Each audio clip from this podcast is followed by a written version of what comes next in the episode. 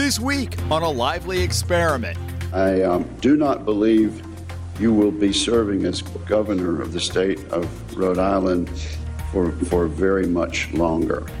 Governor Raimondo gets a friendly welcome from the committee vetting her bid to become a cabinet secretary.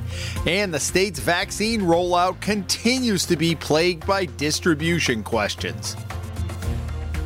A Lively Experiment is generously underwritten by. For more than 30 years, A Lively Experiment has provided insight and analysis of important political issues that face Rhode Islanders. I'm John Hazen White Jr., and I'm proud to support this great program in Rhode Island PBS. Joining us on this week's panel, Boston Globe reporter Amanda Milkovits, Ted Nesi, politics and business editor for WPRI Channel 12, and Providence Journal State House reporter Patrick Anderson. Welcome, everyone. I'm Jim Hummel. It is great to have you with us this weekend. Well, if there was any doubt that Governor Raimondo would be confirmed as President Biden's Commerce Secretary, that quickly evaporated shortly after the hearing, done virtually, began on Tuesday. The only real contentious moment came when Republican Senator Ted Cruz began to question her. If you didn't have a chance to slog through the two and a half hours of the hearing like the rest of us did, we have a taste of her testimony, beginning with Senator Cruz's question. In 2019, the state of Rhode Island came, came out 50th, dead last, the, the worst state in the union uh, for businesses. What reassurances can you give the American people that, that your performance at Commerce would be better than the state of Rhode Island has done in terms of creating an environment where jobs are plentiful. And I ran for governor. Rhode Island had the highest unemployment rate in the country. And just prior to COVID, we had the lowest unemployment rate in our state's history and the most jobs in our state's history. Uh, my record is clear that we have created thousands of jobs for the people of Rhode Island, and I would look forward to fighting for the American worker should I be confirmed. I believe that climate change is probably the greatest threat we face and also, there's an opportunity to create jobs as we combat climate change. We've talked a lot today about how to compete with China, and we talked about tariffs and defense, but some of it is offense, which is investing in America innovation and doing that broadly. And so I would be excited to, you know, work with you on that issue. I um, do not believe you will be serving as governor of the state of Rhode Island for, for very much longer. And I look forward to working with you. Thank you.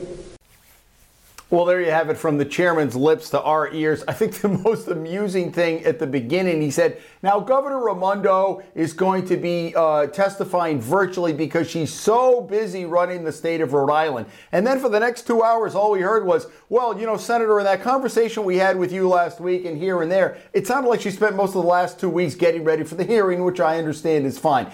Ted, that's my uh, observation. I was expecting a few more hardball questions. Um, I don't know how, you know, I know you were the one who slogged through the two and a half hours. So tell me your impressions.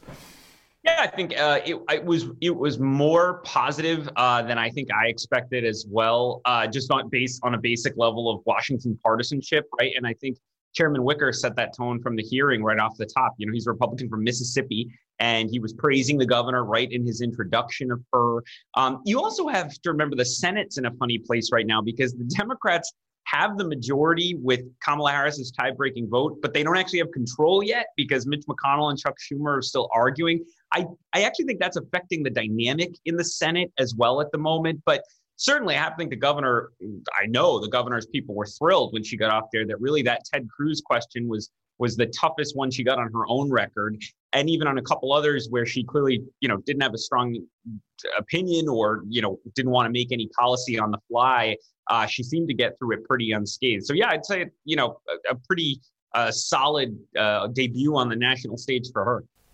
Amanda, a lot of technical questions. There were a lot of terms that I'd never heard of, and it makes you realize the breadth of what the Commerce Secretary was. And she was pretty well prepared from what I could hear. I was going to say exactly that thing. What I thought was amazing was that the you know the hearing really covered the breadth of what that job is all about. We're not talking about Westerly to Woonsocket anymore. This is the national stage.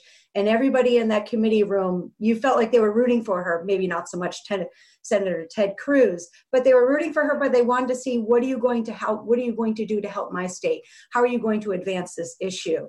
She was incredibly prepared. But this is Governor Raimondo, and we're kind of used to this is how she works right now, and she has been busy running the state for sure. We're still in the middle of a pandemic, but I wasn't at all surprised that for the last couple of weeks that she has been behind the scenes speaking with all these folks. That was that was a job interview. That was kind of the best t- way a job interview could go and um, we won't be seeing her around too much longer, I'm sure. well, and Patrick, we have we have watched her 125 briefings that she's made clear that she's done. What kind of struck me was the Biden. and it's pretty clear the Biden people are telling her to clam up and not talk to us. Like anybody was worried about Gina Raimondo handling herself, she's done it for nine months. That she couldn't talk to reporters because that might jeopardize her confirmation hearing. I found that a little bit of a disconnect. Yeah, it, it does uh, come across as a little odd, and, and you wonder what they're worried about. But I think it's sort of a, a blanket best practice that they've established rather than something that specifically uh, relates to Raimondo or, or something where they're actually afraid of anything in particular that she's going to say. Um, but it has been a little frustrating um, over the last week or so trying to find out what she's actually been doing when, when it's clear that most of her time has been preparing for these hearings, or if not most of, a lot of her time. Um, and the number of meetings that she's had uh, with senators and potentially other uh, members of Congress. I mean, you really heard that preparation and the level of conversation she's had with all of the different senators, memorizing what their particular issues are, what their home state industries are that they're from cherries to uh, salmon to different things that they're really uh, interested in. You you realize how much time she's been spending doing that and it's been a little frustrating also that the the that her office and the folks here have not acknowledged that um, and told us uh, what she's doing um, they won't they didn't wouldn't say who she's meeting with and how many how many senators she's met with uh, over the last two weeks. Um, uh, you know, but that that's a frustration that will probably uh, you know to her is is small in the grand scheme of things. Ted.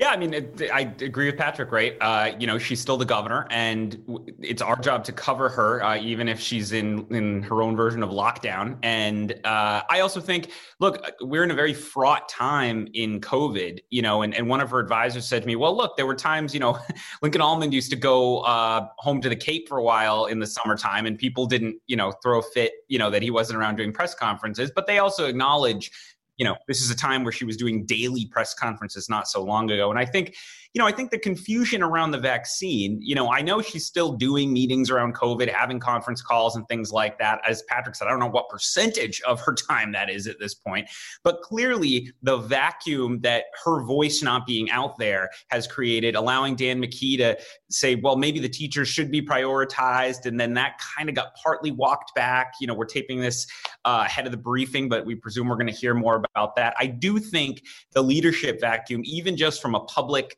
communication and understanding standpoint is having an effect. And I think over time we'll find out if it also had an effect, a real effect behind the scenes.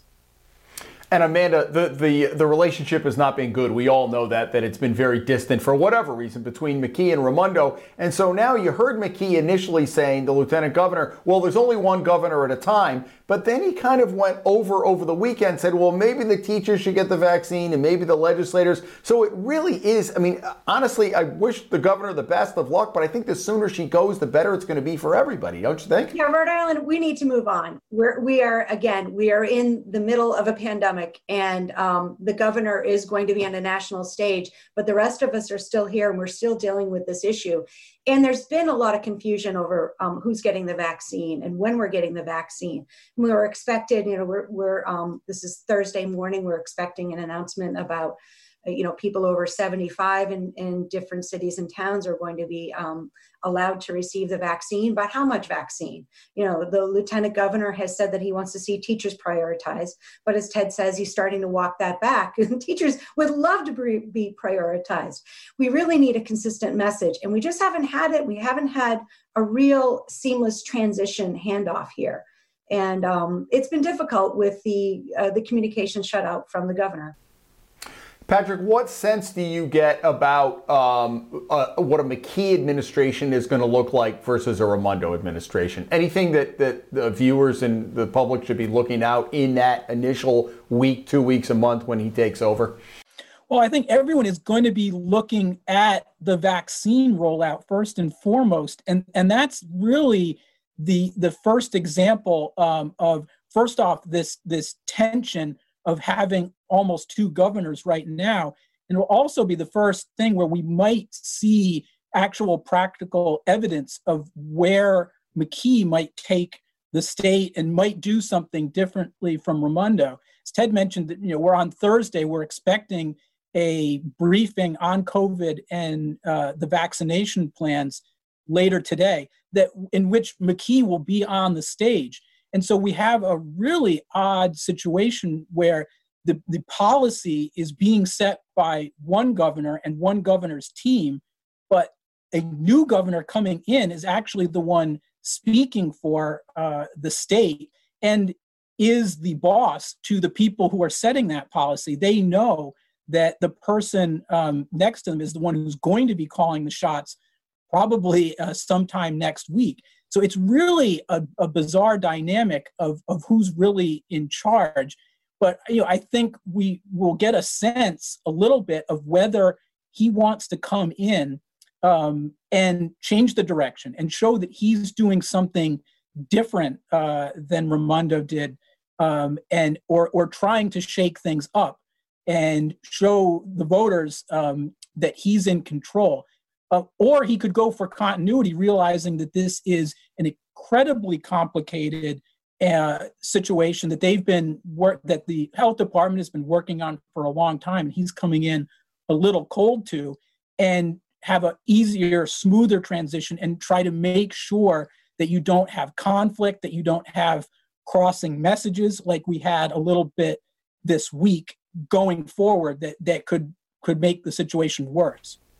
What are you hearing ted well, I think it's interesting. I, I was told yesterday that uh, starting this past Monday, which would be two days after McKee's unexpected press conference about prioritizing the teachers, he started having daily conference calls with uh, Health Director Dr. Alexander Scott and General Callahan from the National Guard, who's another major leader for the governor, Governor Raimondo, in uh, her response. So I think there was also maybe a recognition on the Raimondo team side that even if he's keeping the same people in place, his voice is going to be listened to now, and they need to make sure he's on board and listening uh, and understanding why they're making the policy choices they are. And of course, you know, once he's truly governor, you know, influencing them and changing them if he doesn't like it, because as Patrick said, he'll be the top boss. But I, I also think you're, what you're seeing is that, uh, you know, I think Dan McKee is probably learning a lesson that, you know, you can say mostly what you want uh, as lieutenant governor and you know you'll get you'll get a headline here and there but when you're the governor every sentence you utter especially on something as fraught as vaccines is a statewide headline and gets picked apart and gets looked at. And i think i'll be honest i was surprised i didn't expect him to do this much uh, this many interviews and off the cuff conversations before he was governor uh, when he was stuck in this limbo because i think that's if he said it once he's governor, well, then that's the policy and they have to do it. But right now he's stuck and he's, I don't know. I think uh, I was surprised. I didn't think they'd have him this much out front in the in between period. The other thing I wonder, uh, Amanda, is that he, so the governor, when she, we had a discussion a couple of weeks ago, did she sneak out? Did she slink out? She blew us off basically at her last press conference.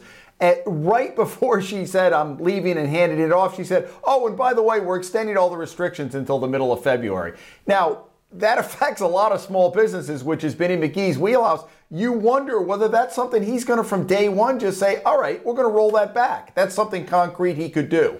He could do that. And I'm very curious about whether he's going to do that and how many of the restrictions that she has imposed that he will continue.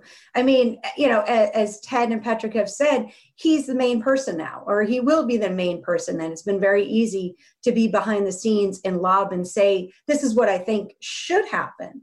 But now he has a chance to really have an imprint and really leave a mark on state government. We're going to have a chance to see what he does you know, and I'm really curious about who the lieutenant governor is going to be and what kind of a role that person is going to play, and whether they will also be a partner to uh, to Dan McKee.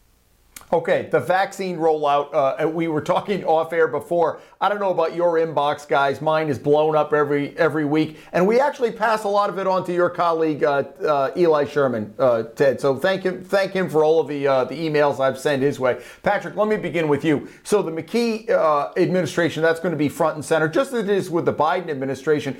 What struck me was, and I've talked about this before. Last fall, I remember being at the vets and the governor saying, "Oh, and we've got this great vaccine plan." Plan. And I'm thinking vaccine is so far away. Well, now we realize how important that plan was, but the plan is not meeting with the reality. And uh, and there, from my vantage point, there doesn't seem to be enough of a reaction to say, okay, what's wrong? Let's massage it and go forward. Uh, you may be a little closer to it in the people you talk to, but I wonder why government is a little bit more nimble at this point. Yeah. Well, with Rhode Island's vaccine plan, um, there's, there's, a couple of things. There's the way they've approached actually uh, doing the, the vaccination, and then there's the, the communication issue. And they've been very conservative uh, on, on both uh, sides of this. And on the on on how wide they try to distribute the vaccine, that has pluses and minuses. Uh, as you've seen in other states, uh, if you make the, the vaccine available or or let people sign up widely, there are going to be big messes on um, when they try to actually get the shot. It's not available. Long lines, uh, as in Florida, uh, websites that that shut off, um, and all kinds of messes with people angry that they've been told they can get the vaccine, but they can't actually get it because there aren't enough shots that looks like it's it's driven Rhode Island's response to try to avoid that and keep the vaccinations very narrow. Um, and that actually that has the minus of you have people uh, who want the vaccine who, who, who don't even think they're uh, being considered to get it, um, and they can get it in other states. They hear that their family members in Connecticut um, are are getting the vaccine or walking up to a clinic and getting it that day. So it's making people very angry uh, on that way. But then on the communication, I, I, think even if you were going to do, as Rhode Island has done, a, a narrow distribution rollout, I think there needs to be more uh, communication to residents about when they can expect it and and that would i think make people a little bit more accepting of not being in line now or not being able to run out and get the shot now if they had some better expectation of when they might get it. And and hopefully that is coming soon because that's a lot of the direction of a lot of the emails that i get is just the the vacuum of information and and the confusion that people are dealing with. Ted you guys have done a deep dive on this. What's your take yeah, I think I mean I I i I defer in some ways to Eli Sherman, my colleague at WPRI, who's been our vaccine expert, and you know I as his editor, I you know this is uh, insanely complicated. You know I've I've edited thousands of words by Eli just in the last week on vaccines, and I still have trouble keeping in my own head as Patrick was alluding to, the streams of, of, of causes that are affecting it right now. But I do think, you know, I I think there's, there's truth to what Patrick said about a communication vacuum. I think that goes back to the governor who, you know, in normal times would be doing her briefing, taking questions. I think that would probably allay some of the public confusion, you know, doing that. And yes, they still do them with Alexander Scott, but it's not the same as with the governor. But then I just think I continue to think there's somewhat of just a basic econ 101 supply and demand problem here. If you send 14,000 shots a week first doses to Rhode Island for a million people uh, even if only let's say 300 or 400,000 people want to get a first dose at the moment that's still way more demand than the number of shots coming in. And I, I, we were talking before. I looked at the front page of the Globe and the Herald in Boston today. You know, Charlie Baker's not going anywhere. He's doing press conferences, and it's still a total mess in Massachusetts because we, we're getting emails from our viewers across the border too. So. I do think, of course, there are going to be parts of this that are the fault of Rhode Island officials, the governor transition, et cetera. But I also just think some of it is is just Rhode Island feeling the same mess that many other states are from a limited supply and, again, a federal transition happening at the same time. Amanda, I just wanted to shift gears slightly because we're we got about nine minutes left in the show. You've been covering this whole nursing home issue extensively. You've been leading the coverage on it. At first, people couldn't get in to see their um, their loved ones. Now there's a caregivers bill. Can you set the table because a lot of people watch this show, and I get a lot of emails that say this: I can't see my loved one, and it, how do we get a solution here? So, can you talk about some of the coverage you've done on this? Sure. This this makes this is one of the most tragic stories I think to come out of this pandemic. Uh, we talk about the elderly um, in the nursing homes um, who you know no one can see them. The, their loved ones can't see them. They're they're stuck in their rooms. They don't have the activities they used to have. And um, you talk to any cna and they'll tell you these people are dying of loneliness. And um, they're also dying of covid. And that is the reason that they have had so many restrictions on visitation. Now there's a group of families who have been advocating since last summer particularly once the governor started to roll back restrictions on casinos and strip clubs and and not on nursing homes. And um, these are people who are not just going in to visit grandma. These are people who are taking care of of loved ones who have dementia who will spend hours every single day um, taking care of them uh, feeding them walking them giving them their medication really make and take the load off the staff right? Absolutely. And that's a big issue now. I mean last last week the senate house uh, excuse me, the Senate um, Health and Human Services Committee heard two bills. One is on minimum staffing standards, and the nursing homes were absolutely against that. They can't afford it. The second one is on this essential caregivers bill, which essentially will put some teeth in it. During an emergency, the Department of Health will have to set some rules that will allow certain trained loved ones to go in and take care of the residents. And, um, you know, the governor did ha- uh, sign an executive order last month allowing this, but it's optional. And honestly, very few, if any, nursing homes are doing this. They say they just don't have time. They're trying to get people vaccinated. A lot of their staff doesn't want to get vaccinated. They're only about halfway through the vaccinations of, of some of the residents. They do have a lot on their plate, but they also don't have enough staff to take care of these residents. And the family members are saying, let us get back in and help you. We'll get tested, we'll wear the PPE, we're willing to do anything we need to um, because, you know, time is running out for these folks. And who knows where this legislation will go. Um, so that's that's the word is they want to say to say to the legislature, look, now that you guys are engaged, pay attention to this. Pay attention because nobody's paying attention. These are people without a voice. Everybody okay. else has a voice in this vaccine. Everybody else. The teachers are speaking up. the board members on Lifespan are speaking up. Everybody has a chance to say something again, except for these poor folks who are in these nursing homes. Okay, thank you. I wanted to get that out there. Let's do outrages and then we may get to a little national outrage or kudo. Mr. Nesi, what do you have this week? I got an outrage. Uh, and I, I had this, I tweeted this out, I think, last week, but I'm still thinking about it. I think it's crazy to me that we still don't have some system from the feds about uh, which masks are best. Like, you know, they have Energy Star stickers on the appliances when you go to, or you know, they have Good Housekeeping seal of approval on other stuff we've had, I get it last spring that you know we, things were still in flux, but there have been so many months now. It, it, I, you know, I've I've tried to buy better masks for when I'm out reporting in the field because the experts are saying that a good mask can really help you. But you go in, you they're the KN95 from China. I don't know which Chinese company this is. Is this a good one? Is this a bad one? And yes, I know there's some things you can Google and get in the weeds, but it seems like at this point in the pandemic, there should just be some simple way for the average citizen, you know, trying to buy a mask for themselves or for their family to say, okay, yeah, this is a good mask. This is this level of quality. Um, and it just still feels like there people are a lot more on their own than necessary.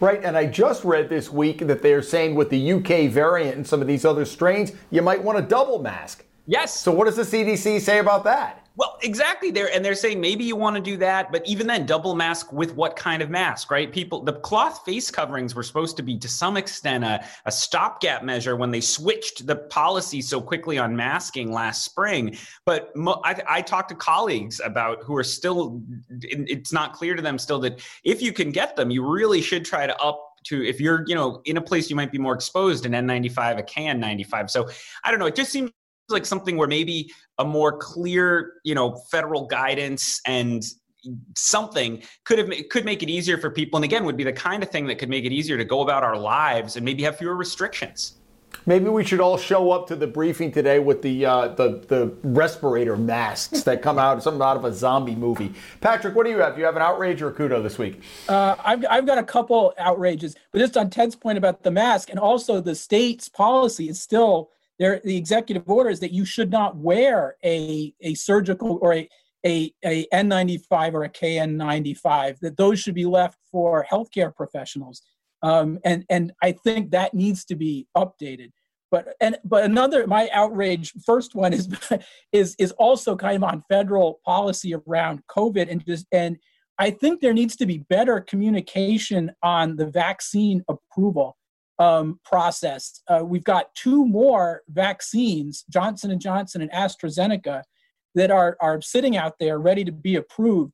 And to a layman who, who is not an expert and doesn't know anything about this, um, the FDA's approval process, which is is more rigorous but also slower than most other countries, um, is is not satisfactory to me to understand uh, why, with so many people dying every day, um, that uh, these vaccines cannot be approved faster. Um, and I'm sure there's a very good reason for it, but I don't think that's been communicated. And well, then plus, Patrick isn't Astra. I think AstraZeneca is already being given in the UK. I, it might be. It's it's uh, it's and it's similar to the the Russian. Uh, I, I, yeah, I think it is in the. It's the Oxford AstraZeneca. It is, and it's similar to the Russian one, which is which was the first one they approved. Um, and I, I know that the re- I, they've said, um, and Ashish Jha said, the reason that this isn't approved is the data is quote unquote messy. But there's a lot of things about COVID that are messy, including the you know the the number of deaths and the kind of halt of of life as we know it. Um, did you have a second outrage quickly? You didn't pre-approve this with me, so go ahead. We'll make a special no, exception. On Raimondo's on Raimondo's uh, hearings, no mention of calamari. I wanted calamari. oh well, that was a that was a huge outrage. So. Um, Amanda, you got about a minute, minute and a half left. What's on your mind? Okay, no, no. Well, first of all, we did kind of cover my outrage, which is Governor Raimondo not answering questions and disappearing. But since she's going to be Secretary Raimondo pretty soon, there we go. I'm going to give a kudos um, actually to a former colleague of mine, Tom Mooney at uh, the Providence Journal, who this week wrote a fascinating story. And the reason I'm bringing this up is because it has nothing to do with COVID, it has nothing to do with vaccines. And this is why I enjoyed this story. It was on Nicholas Alahverdian. And um, back in the day, a couple of years ago, he was very outspoken about DCYF. And he's just a strange character. And what makes him so interesting is suddenly he was supposedly dead and I know that there was a story going around to all of the uh, local reporters about, um, please write about that he has died and we should write about this. Well, Tom Mooney, give him credit, he dug into the supposed death of Nicholas Alahverdian, and no one is quite sure that he's really gone. I'm not going to tell you anymore because you have to read the story, but it involves the FBI and involves a fake Wikipedia page and involves a mystery. That's a great tease. You should work in television. You could be a good producer. All right, folks, it's over for now, but we're going to do our special online segment. We didn't get to any of the national stuff, Lively Extra. So right now, go to ripbs.org slash lively. Ted and Amanda and uh, Patrick, thank you for this, but we're going to continue the conversation. Hope you can join us. And for the rest of you, join us back here next week as the Lively experiment continues. Have a great week, everybody.